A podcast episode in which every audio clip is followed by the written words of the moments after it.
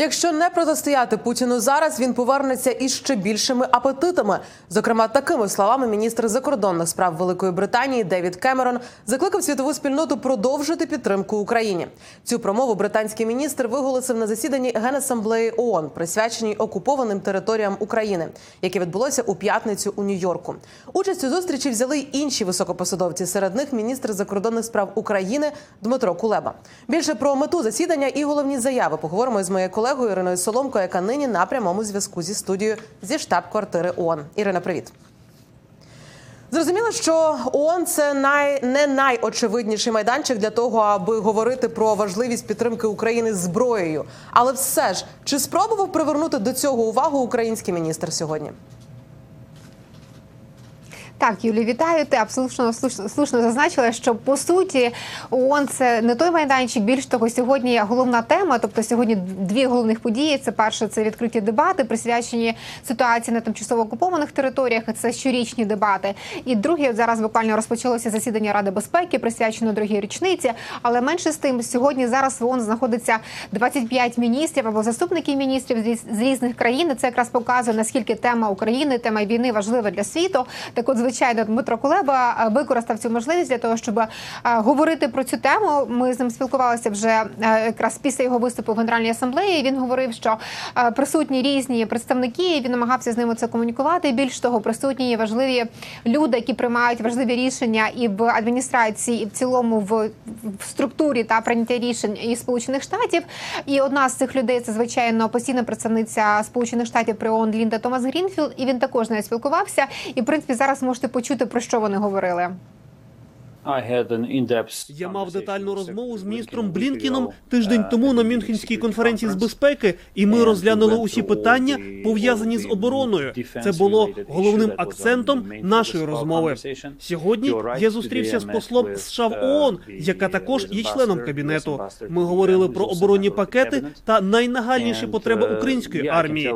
І як член кабінету вона має право передати ці повідомлення президенту Байдену та членам його адміністрації. Ірино, більшу частину промови міністр Кулеба все ж присвятив темі справедливого миру. Росія, утім, не подає жодних ознак того, що вона готова йти на перемовини. Чому саме зараз Україна вирішує акцентуватися на цій темі?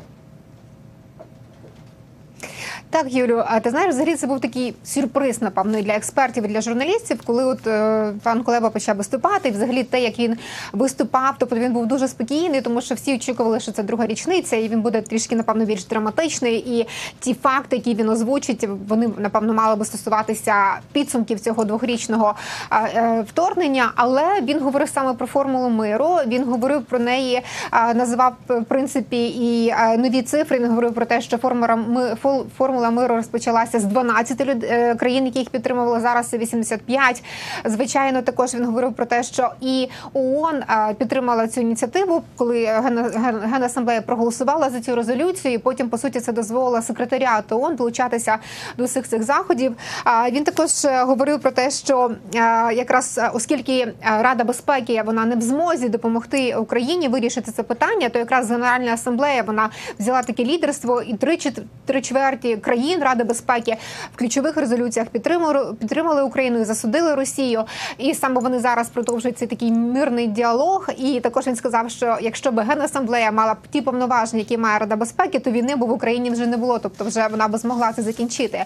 Проте, повертаючись до е, питання от е, формули миру, він також сказав, що е, е, тому, що цей виступ він деякою мірою міг би трактуватися, що от Україна показує особливо на тлі всіх цих розмов, що Україну примушують до перемовини, заморожування конфлікту. Воно здавалося таке враження, що можливо він натякає на це. Так, от е, після виступу вдалося нам з ним поспілкуватися, і він говорить, що це абсолютно не так, що Україна абсолютно не здає свою позицію. Це не ця, ця промова не є знак готовності того, що вони що Україна готова здавати позиції. Це навпаки знак того, що Україна продовжує стояти на своїх принципах та цінностях.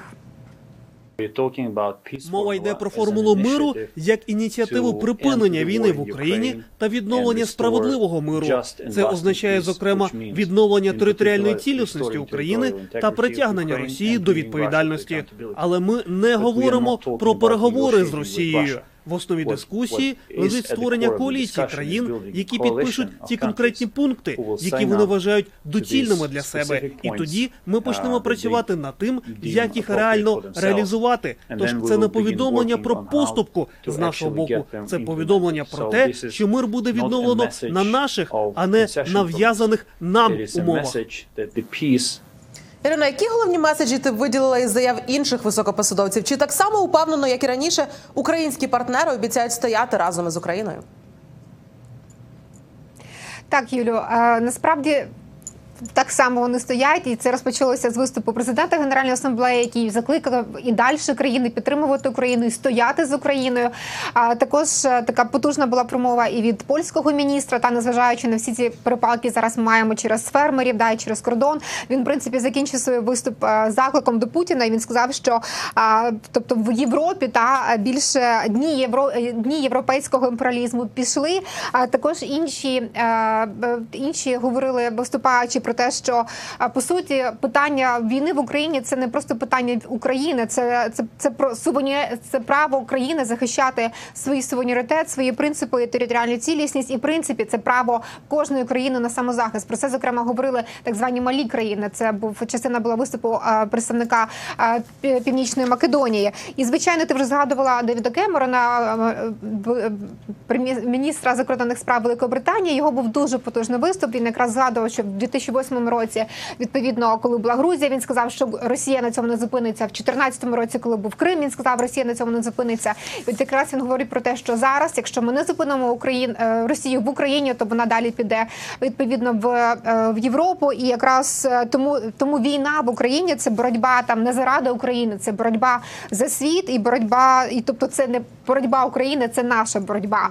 А також мені вдалося поспілкуватися із міністром закордонних справ Литви. Так він так також говорить про те, що не можуть партнери зараз збавляти темпу, вони навпаки мають їх нарощувати, щоб допомагати Україні захищатися. Ми говоримо про наслідки недостатньої підтримки України. І так багато є тих, хто просто хоче миру, і їх не хвилює, що принесе цей несправедливий мир. І я маю дуже простий приклад 38-го року, коли стільки людей у Європі хотіли миру, і це призвело до величезного конфлікту, який спустошив світ. І на жаль, зараз це відбувається. Росія не зупиниться, якщо її не зупинити. І у нас є засоби, і в українців є воля.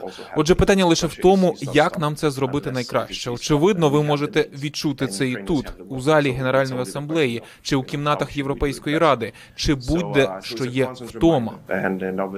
Але безумовно цей міністр неодноразово говорив, що право на втому у західних партнерів України немає.